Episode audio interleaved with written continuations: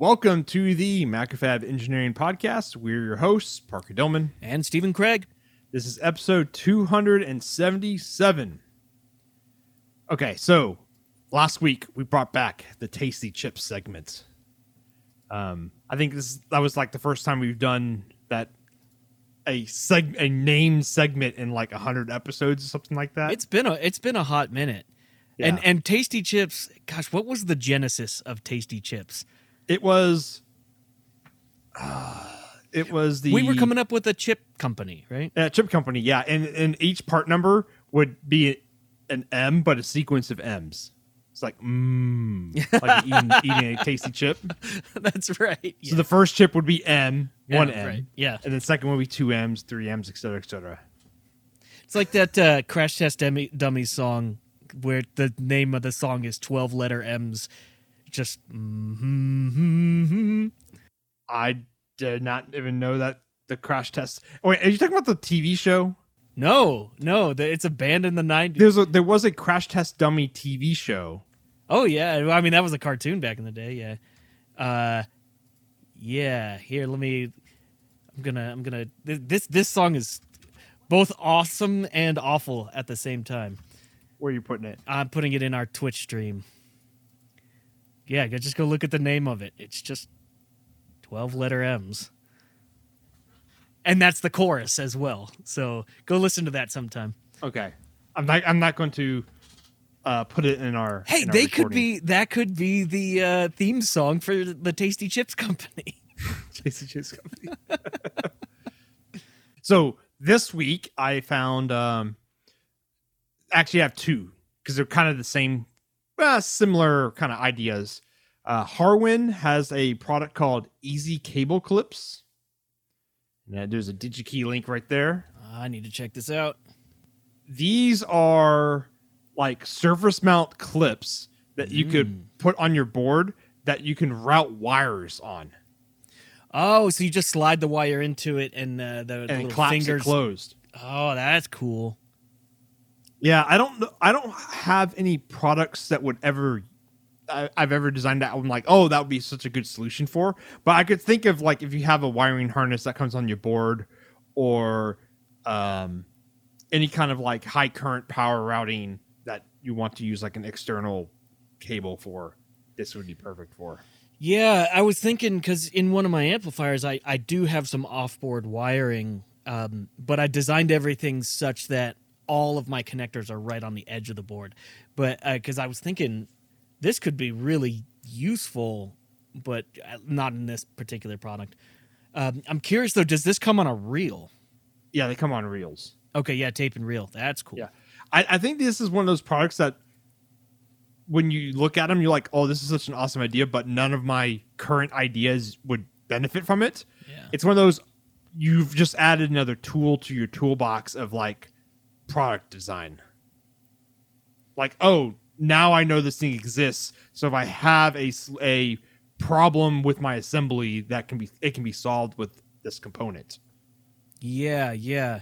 So I mean, if if for some reason your design requires, say, a uh, a, a jumper that is um, that goes across your board, so it terminates, it begins and terminates on your board. These could be really useful for that. Yeah.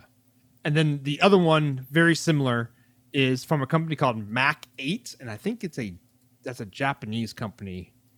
And it's their CZ series wiring clip for surface mounting.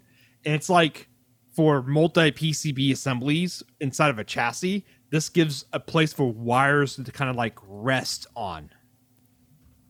So, like, if you have a wire uh, a wiring harness that runs across a bunch of boards, you could put these like hooks on your on your board on your Oh PCBs, and Yeah. the wires can just hang in there. That is, that seems incredibly specific. It, it's very, but it's like now you you've put that tool in your toolbox now, and you're like, oh, okay. Now if I ever design anything that's like this, I need to have a spot for like this wiring harness to lay. Bam. Yeah, yeah, yeah. I could. Man, these are great. Uh, this is this is like this is next level in terms of um, like a lot of us in terms of designers. We think of the board. We don't necessarily. Uh, we're not necessarily experts in the system. This is the guy who knows all the system tricks. Yeah, this is, this is a system level, system product level assembly. Yeah. That's now, really cool. this Mac-Eight company looks like they have a lot of cool stuff, so I'm going to dive into the website later. But um yeah, they got some cool stuff in here. I, I'm I'm curious. Can you share why you're looking at these kinds of things? I I actually just I found the Harwin EZ-Cable clips. For where was I searching? Oh, and then just started diving into it. yeah, I, I just I, I, I that those are not parts I was actually even looking for. But I found one one of my favorite things I've been doing now, define components like especially like weird connectors and stuff is just throw it into Google image search and then pres- just go through Google image search and see if I find anything that looks interesting or might solve my problem. And those were popping up, and I, I clicked on them and like, oh yeah, that'd be pretty interesting to share on the map. Oh, okay, yeah. I was just curious if you had some kind of cool project that like No, I want weird a cool cable management. No, I want to build something that has these now. But uh yeah, it's very interesting that uh that, that that's become my favorite method of searching for parts now. Weird parts is Google image search. Hmm. They, uh, I know it's it's somewhere on there. I should probably know this better, but DigiKey has an image search as well, where you can go to connectors and say, just show me pictures of connectors, and then you can just start looking around, which I think is cool. I haven't tried that yet. It's I, I've done it once or twice. Um, luckily, I haven't had to do much uh, hardcore connector searching recently. I've got I've got my bag of tricks, and I'm holding on to those really tightly and saying, "No, like these are my connectors. I don't want to go search for more right now." But what I really like about uh, this Google image search method is when you, you'll search, just search for some keywords and then make sure to put like PCB in there or something like that, or panel mount, depending on how you want to mount them. But when you click an image on Google, I mean, everyone's used Google. I'm hoping most people have used Google image search. But when you click it, the image, you get a, a pane that's like related images to these, which I hmm. don't know how they come up with those, but that allows you to like go a, like a level deeper into that kind of thing. You know how you know how they they figured that out. There was just some captchas somewhere around where they were like, which ones of these are connectors? And people have been training captchas on connectors. Actually, I watched a thing the other day um, that that was funny. It was all about captchas and the reCAPTCHAs and like the new captchas and um, uh, AI has gotten more reliable at selecting images than humans are now. So it's no longer a test of are you a human. so we're ha- we're having to I don't know go to whatever the next level captcha is. Hmm. All right. So, um, a few weeks ago, maybe it was actually only just two weeks ago. Um, time moves crazy now. The uh, I've, I've been working on that uh, rotary switch, uh, that new twenty-four position log um, Logarithmic encoder resistor network thing. thing, right? Yeah. So I am like ninety-nine percent of the way done with the uh, with the uh, PCB. So um, that last one percent is kind of like just nudging things around and and adding um, cosmetics and things. So. Uh, I've been playing around with getting that uploaded to the Macrofab um, platform, and this is totally not a sell for the Macrofab platform, but uh, it's been probably two years since I've uploaded something to it. I mean, I work at a contract manufacturer with with most of the capabilities that Macrofab um, uses, so like um, I just haven't had a huge need for it. But I'm like, hey, I want to I want to load this one up on on MacFab which that's that's been fun because you guys i mean things uh, things are different now than when they were especially for DipTrace because with DipTrace now you guys accept uh, it, it interpreted it interprets DipTrace a lot better than it did in the past. There was always some like tricks i had to do um, to make it work. Um, also the uh, the bill of materials seems a lot easier to navigate and use this time around. Um, so pretty cool. Like uh, it's it's fun to take like big breaks from looking at Macrofab, and then like just jump in and be like, what's new, and see all the all the new stuff with it. Once again, I'm totally not trying to sell Macrofab here. This is legit. Like I've been playing around with it. for for fun. Uh, so I the uh, the schematic and the layout and my simulation um, I've put up on my GitHub if anyone wants to check out this project. It's uh, that's github.com slash analogeng. Uh, this the simulation is literally just like a huge long string of resistors. In fact, it's 92 resistors in a in a in a in a huge pattern. So if you want to check that out, um, you know, have fun with it. And and for those who don't know, I guess I should just back up. I'm making a rotary logarithmic attenuator for a project I'm working on. It's a 24 step rotary switch where each step is 1 dB attenuation. Uh, and the whole purpose of this is is such that you can have recall hardware recall. If you like a setting you can write down the number and then actually return to that as opposed to having theoretically infinite rotation potentiometers. You can actually go to a particular step. And you even like uh took a logarithmic logarithmic in quotes potentiometer and they're not logarithmic not at all they're they're, they're two linear curves not, Yeah. not even curved lines two two lines that approximate logarithmic yeah they're best fit Yeah, yeah, good, good enough. Let's just put Good it that way.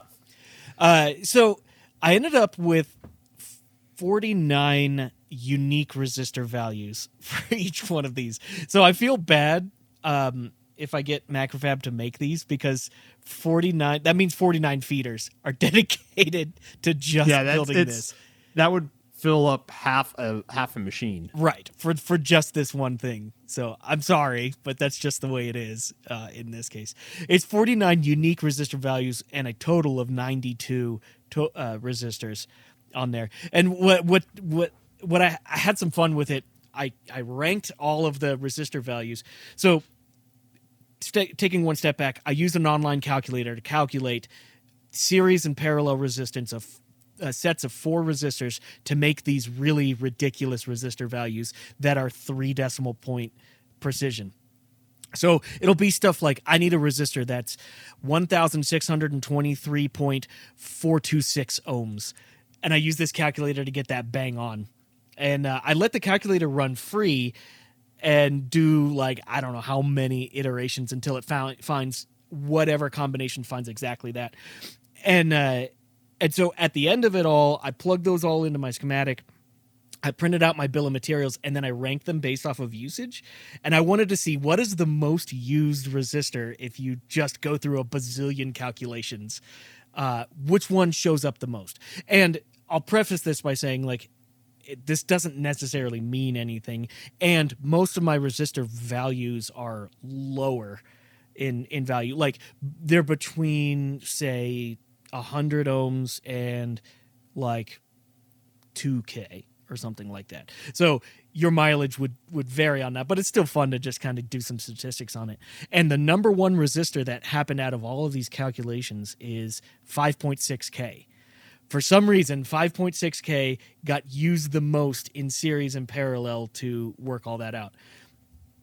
I would it, it would almost be fun to let that calculator like run for a bazillion iterations of a ton of different uh, variables and then see if there's some kind of pattern that appears that is based on the algorithm of that calculator or it's based on just reality. Maybe 5.6 or 56K or 560K or whatever end up being like the most optimal value if you need to series parallel something to get something else. Like if you wanted to oh it have, gives you the most flexibility they give you the most flexibility. I don't know. Uh, I mean, because I, we're only talking about 92 total resistors on my product here, but it got me thinking about that because it was used like significantly more than any other resistor on there.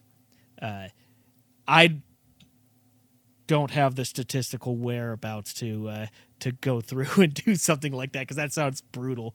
That sounds like a lot of work. But that, but uh, I don't know. It would be really fun because then at that point, like if if you had like a kit of resistors, you should just always make sure you have that available. Mhm. Or and and the number two and number three resistors were 330R and 470R. So I don't know. The, no, no real significance there. well what's interesting is i do see a lot of 5.6K, a lot of 330, and a lot of 470. So that's kind of interesting. I wonder why. Now, most of the applications I see are not this at all, but I wonder why that is. Yeah, I don't know. I wonder if that plays into like normal voltages for for like power rails, like 3.3 volts, 5 volts, etc., and then like 10 microamps or something like that. Well, Could be. I, I think I think us as engineers we've made a lot of rule of thumbs that have just leaked out to other people. Like bypass caps, what's the value? 0.1 microfarad, but you should calculate it if you, Y- really should, want to. Yeah, like you could, and maybe you should in some situations, but in general, like how many people just take a shotgun filled with 0.1s and point it at their board? Like I mean, I do. everybody, right? Like Well, it's 'cause- well, the, we actually talked about that on the previous episode, like years ago, and it's it's point one is overkill for bypass caps. Mhm. But the thing is, you know it's going to work, and one microfarads are the cheapest. but are they the cheapest because they are because everyone just uses them? I think that's what it is, though. Probably, right? And and and how about pull up resistors for I two uh, s- um, I two C lines? Like, what are their normal values? 4.7k. Exactly. V- virtually everyone uses that. That's another one though that that could be calculated, right? Yeah, the the optimal one to get you the right was it the right rise time? Yeah, yeah. Yeah.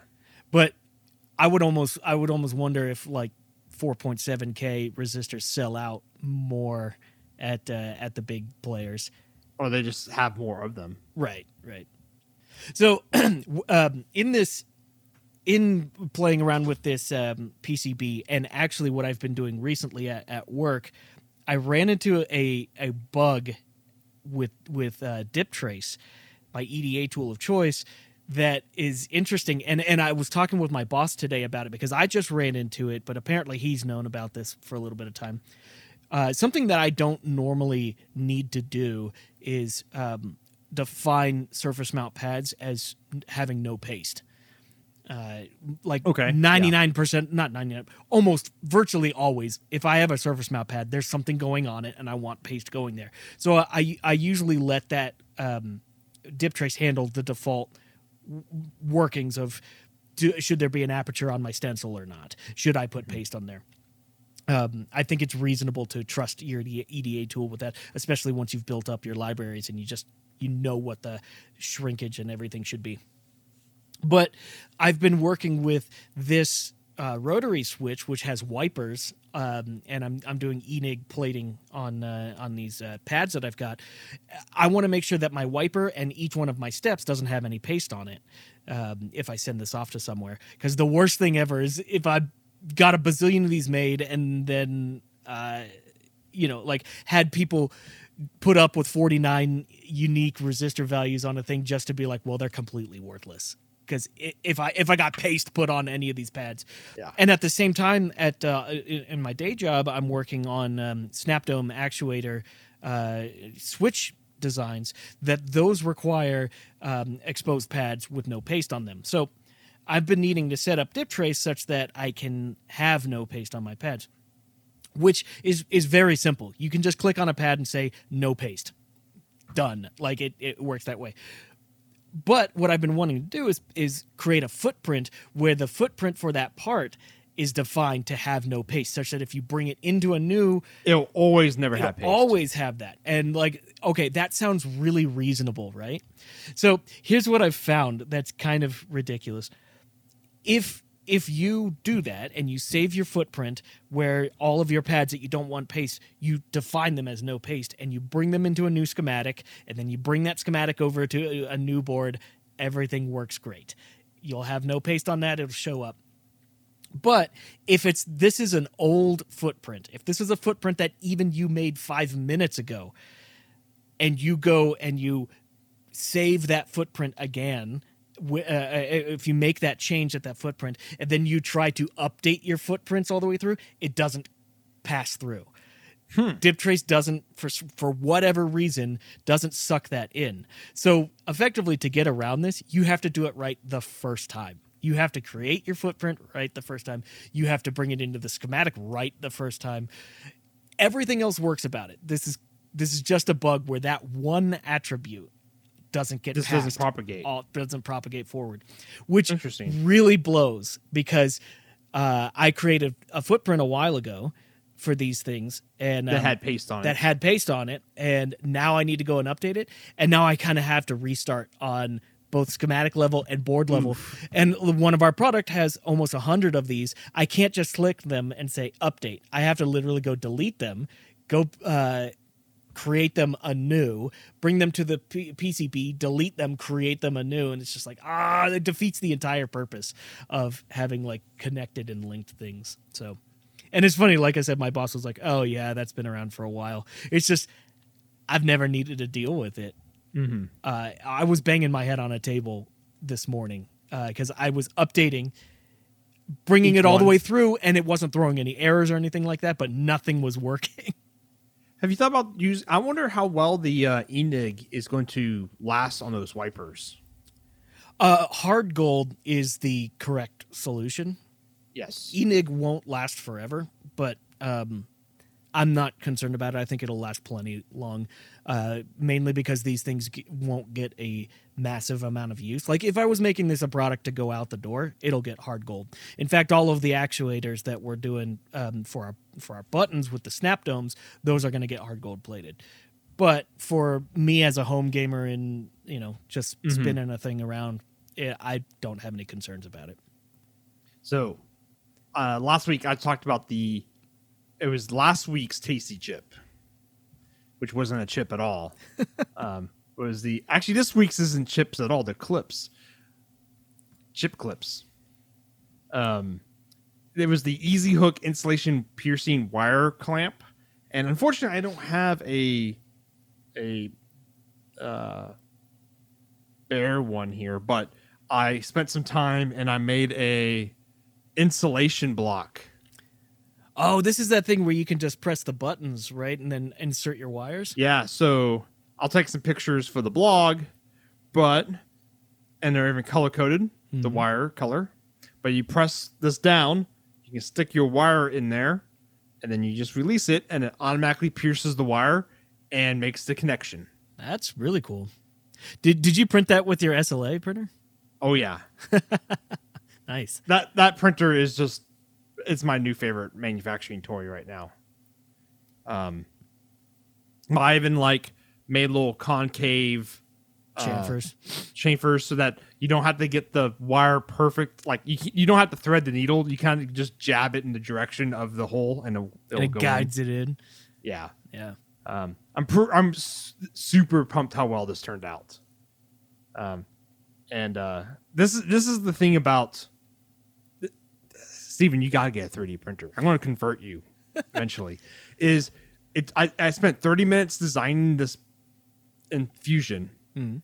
and clicked print on my printer, and an hour and 30 minutes later, this was done. You got a nice little jig. So in two hours, I went from an idea to something that actually functions, and I was able to test it and validate it. Um, yeah, it's just.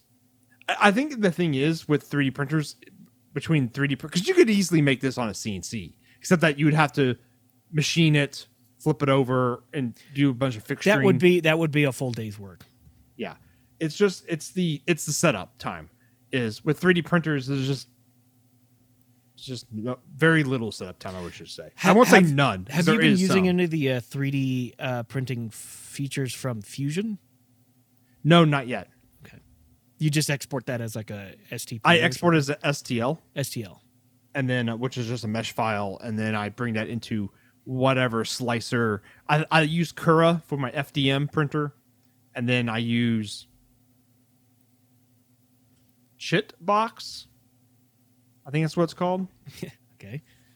C H I T B O X.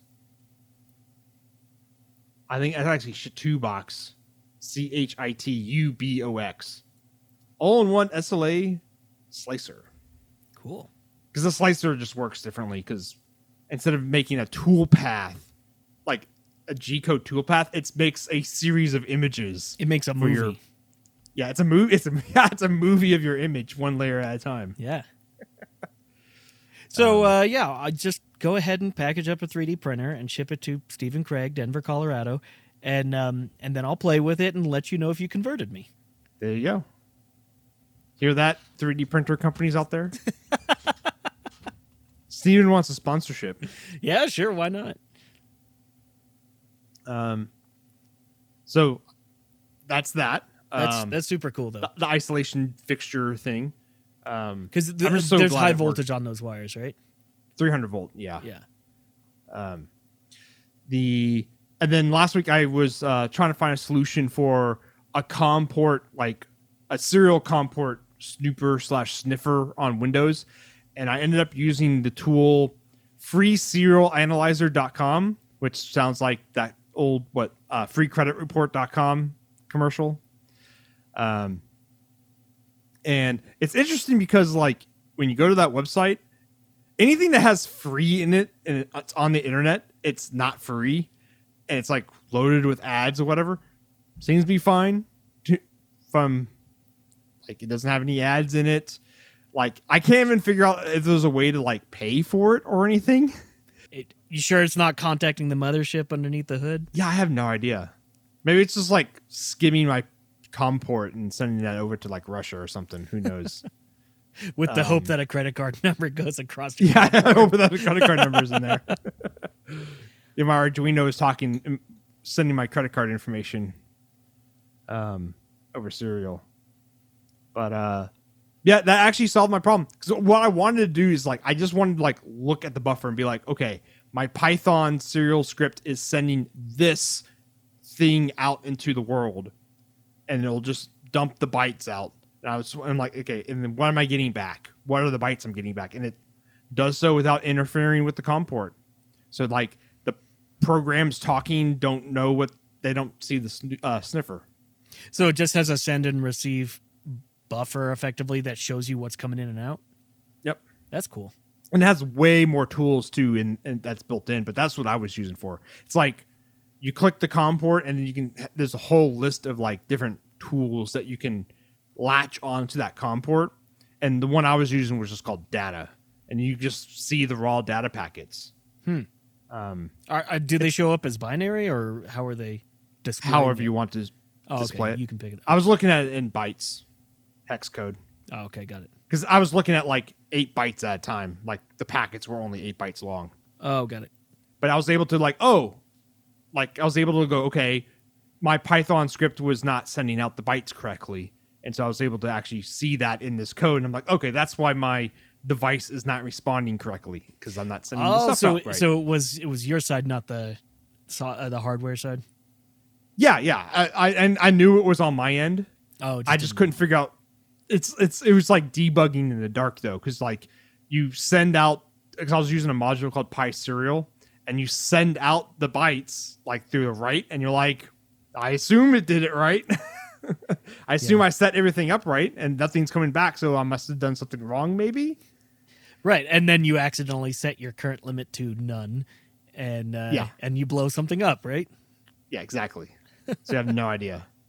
Um, but yeah, so I was able to uh, basically uh, debug my my software with that tool. So you, And, so uh, you're talking Skippy now, right? Yeah, talking Skippy. And that's uh next thing is um got all the meters, all that stuff working great. Um been testing a lot of stuff.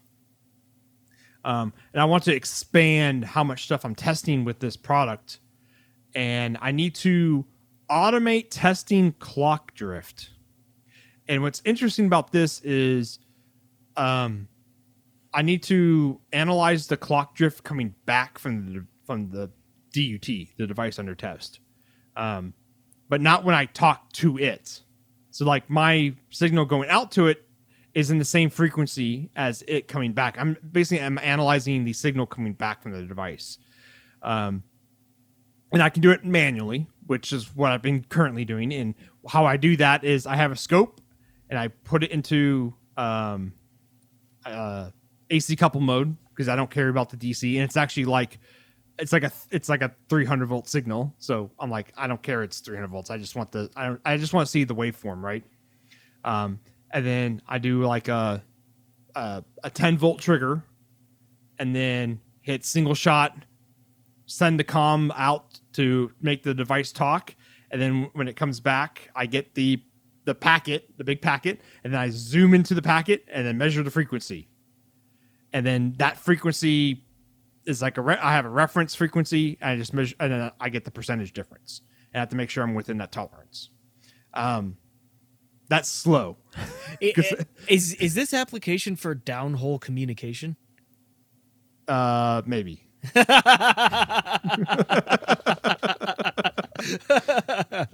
okay, got it. Yeah. Um, and so I, I, I think um, I'm going to try automating the scope to do that.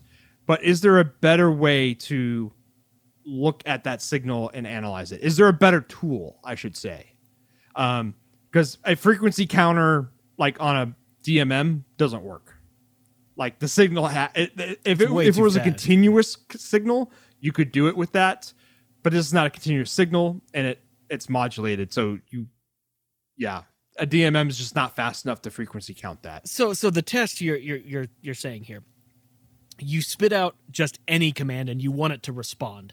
And and what you're looking at is the frequency drift in just the amount of time that it responds or over long periods of time.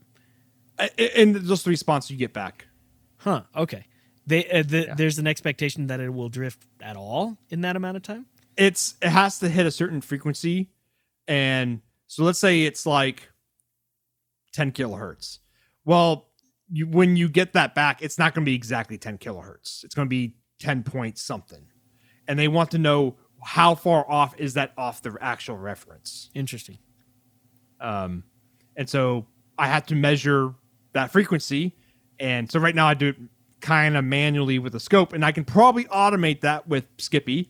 Um, I've been looking through the uh, Siglent programming for the their scopes, and it's like 115 pages of commands that I could send this thing.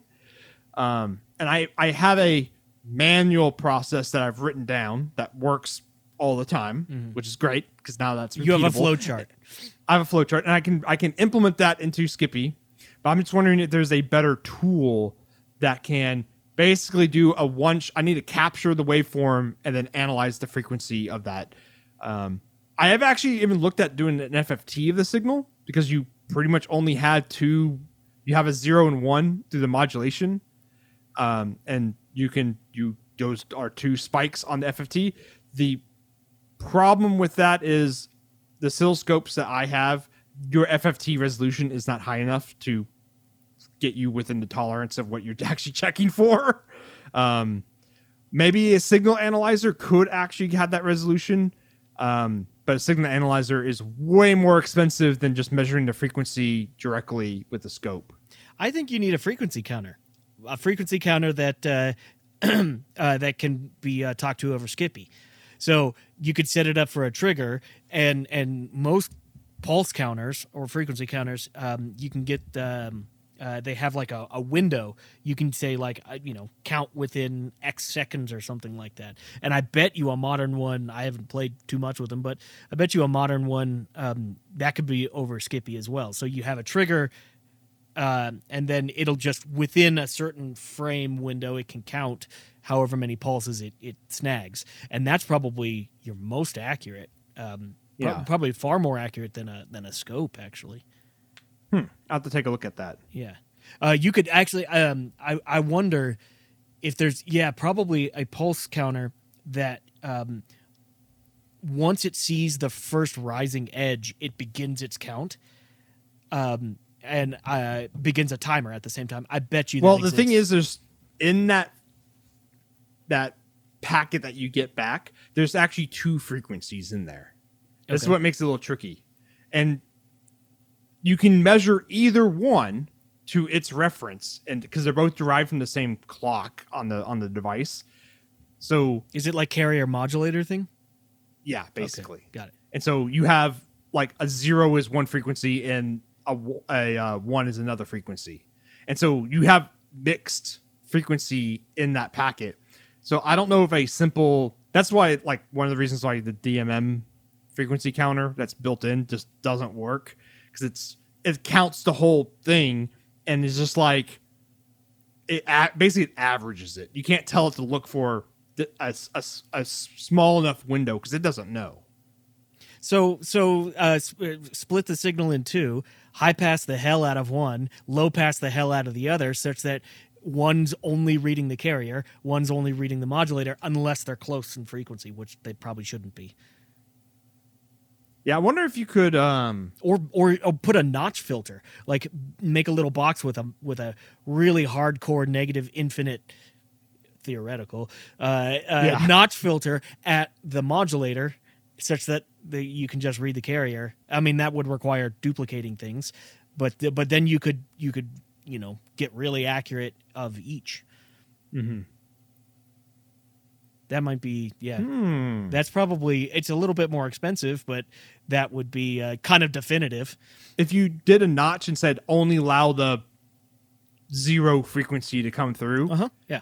yeah, that actually might be the way to do it Yeah. That's yeah. because you only need to measure one. Oh, okay. Yeah, if you only need to measure one, then notch the living hell out of whichever the other one is, and you'll get a pretty nice wave of the other one. I Yeah. mean, uh, if if we're talking about communication here, which we're sort of maybe not, uh, like the, the the the modulator and the carrier should be separated well enough away that you can um, filter one out and not heavily affect the other one. Mm-hmm. Yeah. I have to play with it. Yeah. In fact, you could probably do that passively. Um, yeah, actually, yeah, of course you could do it passively. You've got 300 volts available. So even if you have like horrible insertion loss, you still have more than enough signal to Enough- read, right? Yeah, In it's fact, a pretty strong signal. it's a huge like signal. it's like peak to peak. It's like well, 300 volts the offset.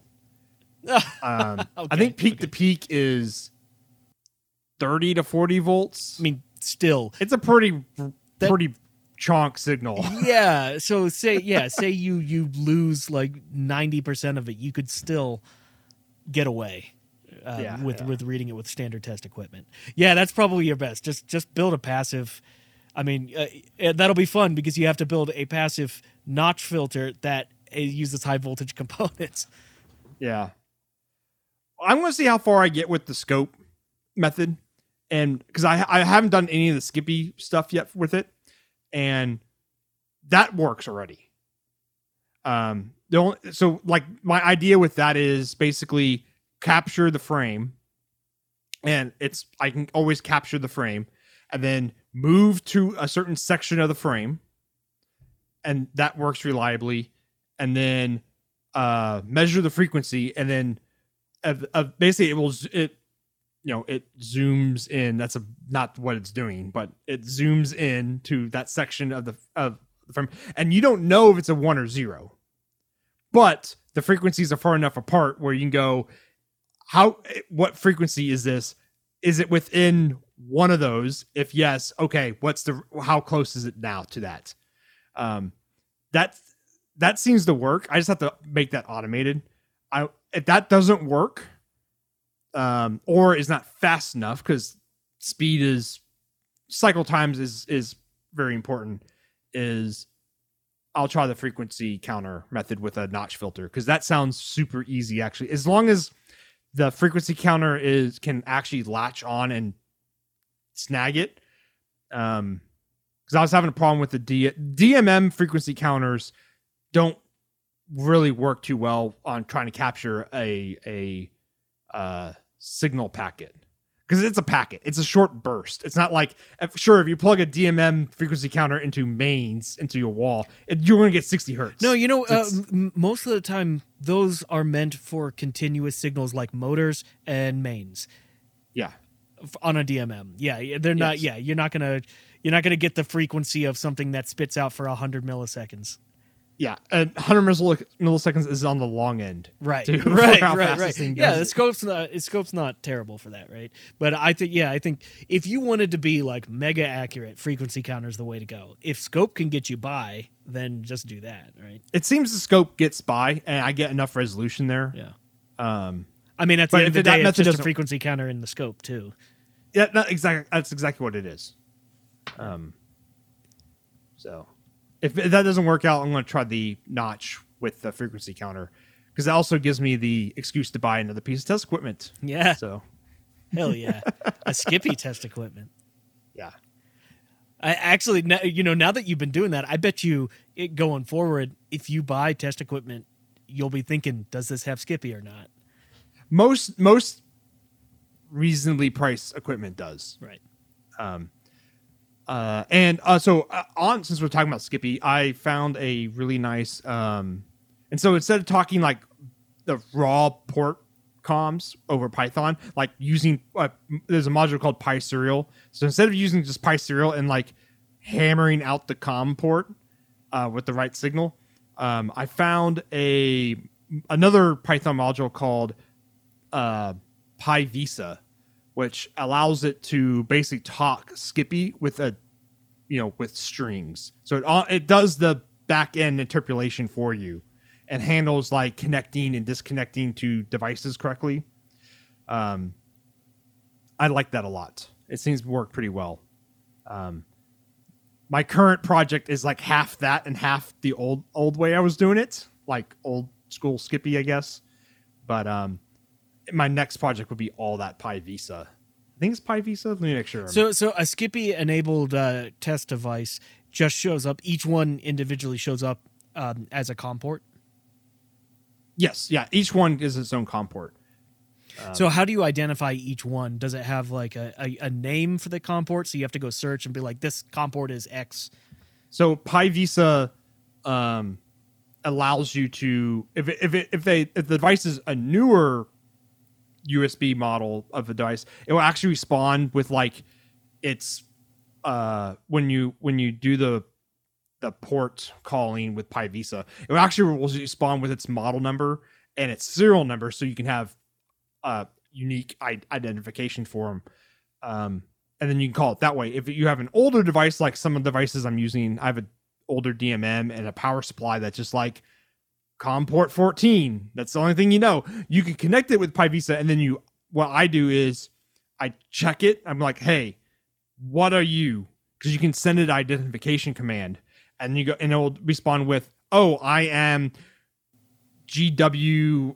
I think it's GW I iTech Link. Instek. I can't remember the company name.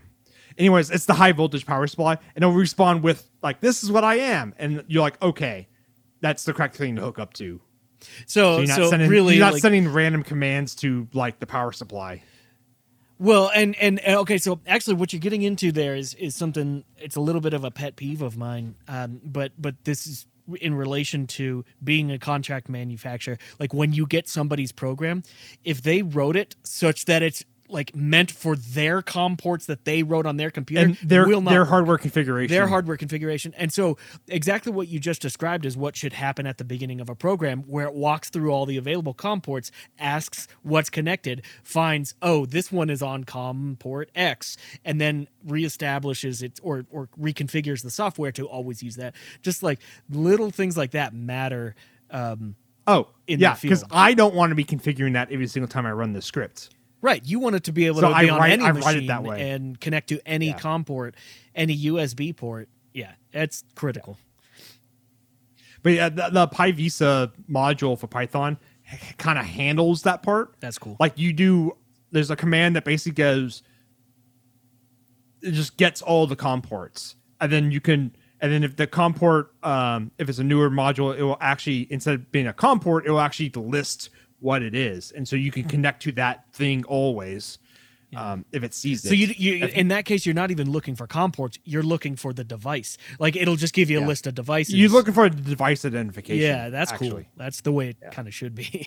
Yeah. Well, older devices just give you a COM port, and you basically have to open it up and go, "Hey, are you what I think you are?" And I mean, yeah, Yeah. uh, understandable. I know what you're talking about. Yeah, I'm making sure that it does that because I'm going to be one assembling like a lot of these things, so I don't want to have to like manually configure.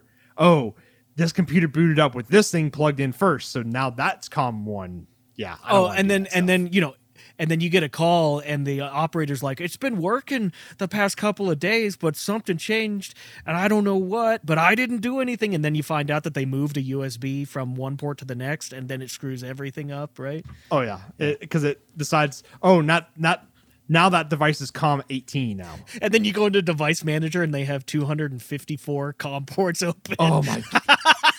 I, well, I remember that. So, Windows still has this problem Yeah. Yeah. of it still exists in Windows 10 that you the most COM ports you can ever have is 254. yeah. And when you hit 254, no new COM ports can be added. So you can if you've plugged in 254 unique COM ports, because Windows, when you plug in a COM port, a new device, it assigns a new COM port to it if it's a new device it's never seen before. Um, which is great because it's actually great for solving the solution, the problem that Stephen's talking about, which is if I plug in this multimeter to my computer, it will always be COM 8 on that computer. Great. Awesome. Actually, that's actually a really good feature. Um, the problem is it, plug in 254 multimeters. Now I need 250. Like I plug in a new multimeter that I've ne- it's never seen before.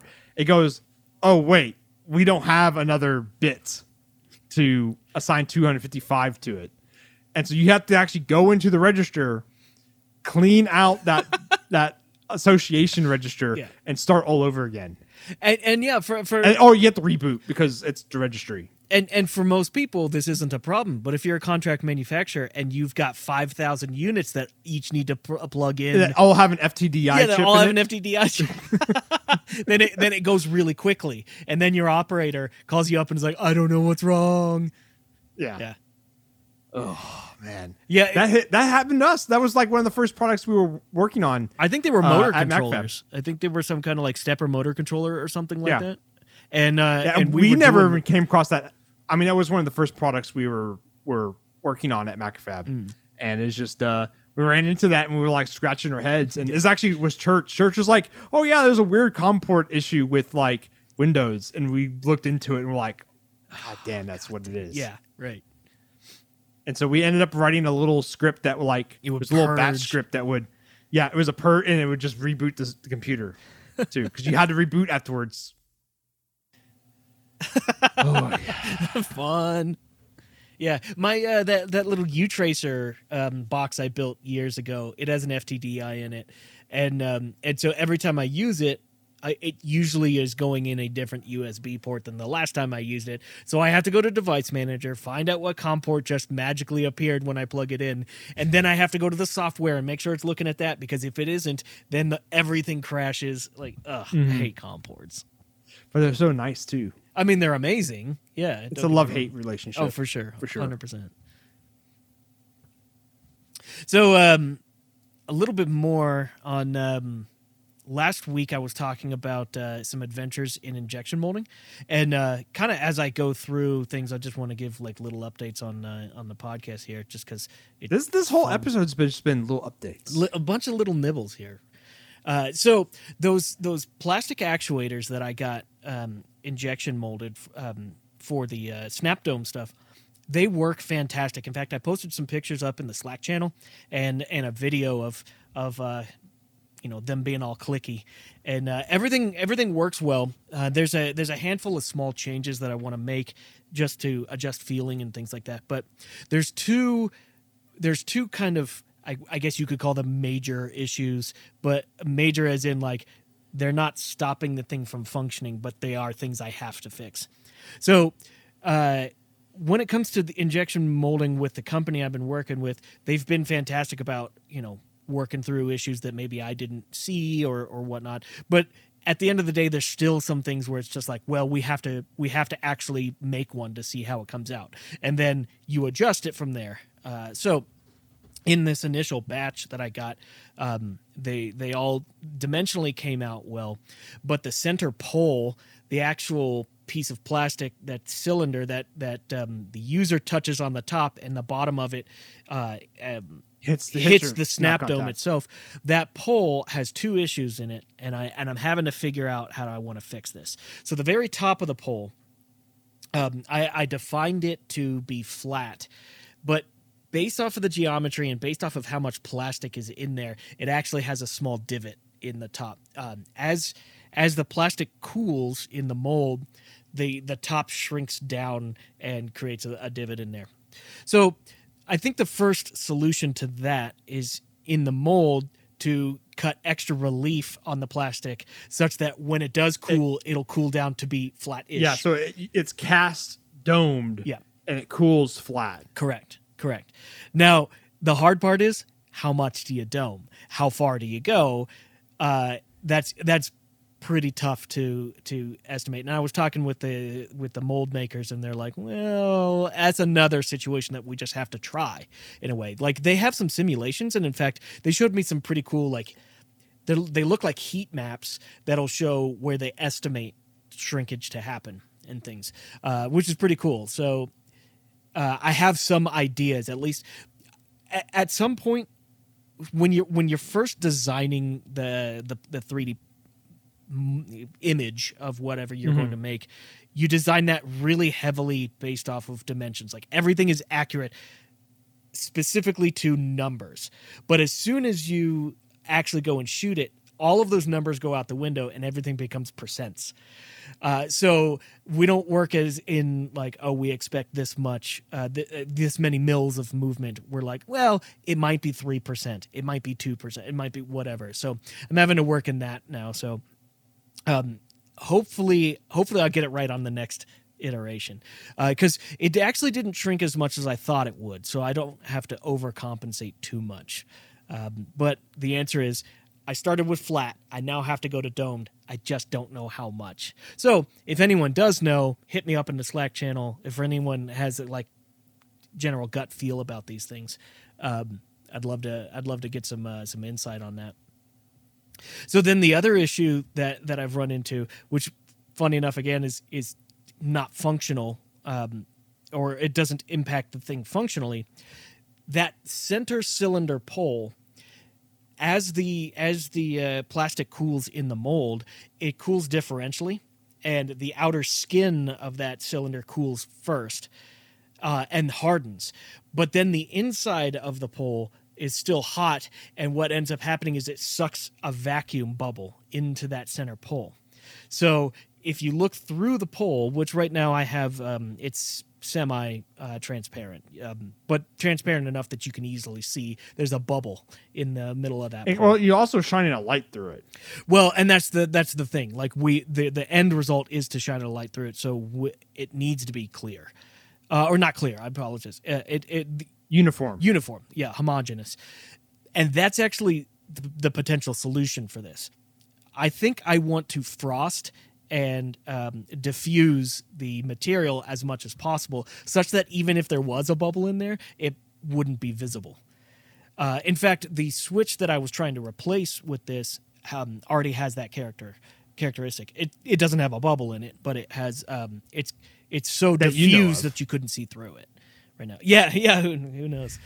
Um, so that's another thing. If anyone has um, some thoughts on how to reduce internal, they call them voids, internal voids in a plastic injection mold, um, I'd love some insight on that as well. But I think the solution right now is to change material slightly and then to frost and diffuse as much as possible.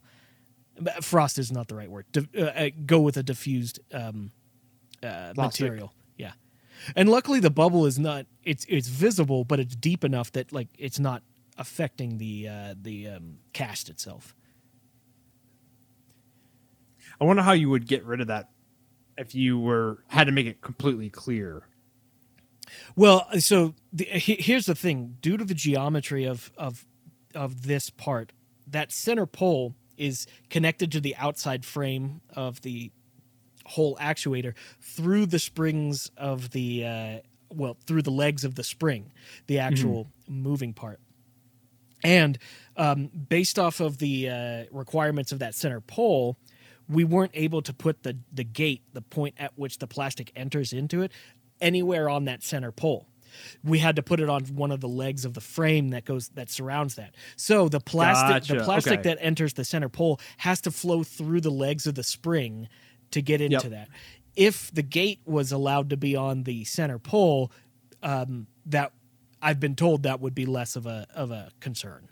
So I don't know. Maybe I can adjust. It's probably because the well, this my gut is the plastic is already cooled down a bit by the time it gets to that center pole. Yeah, it's all. It also has to do with um, how gas exits the mold because I had to put specific geometry to make sure that there was places where it could escape. But once again, it couldn't escape in that center pole area. So it's just I don't know. It's difficult the way. Th- this is not the easiest piece to shoot. Now there is another situation where the uh, the company was like, well, we could have. Uh, made a mold that guarantees that this wouldn't happen, but the mold cost would have been like six times the cost of that that I paid for the, my mold. And they're like, we didn't even tell you about that because it's like you, you wouldn't have done it. And I was like, you're right, I Yeah, wouldn't have done it's it. way out of your budget. Way outside of the budget. And they they looked at the part and they're like, we know that this is not worthy of that kind of a mold. Yeah. It would have been like a multi cavity, like break apart in all these different ways. So they went with the easiest and cheapest.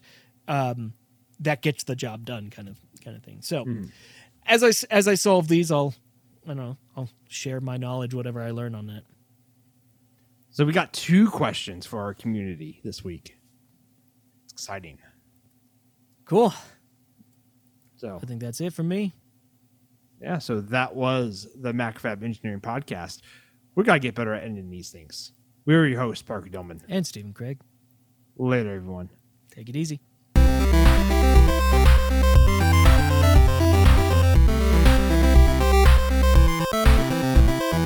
Thank you, yes, you, our listener, for downloading our podcast. And thank you for our viewers on Twitch, our live studio audience. If you have a cool idea, project, or topic, or have a suggestion for the things that Stephen and I are working on, let us know. Tweet us at Macrofab, at Longhorn Engineer, or at Analog ENG, or email us at podcast at Macrofab.com. Also, check out our Slack channel. It is macrofab.com slash Slack. Invites are open.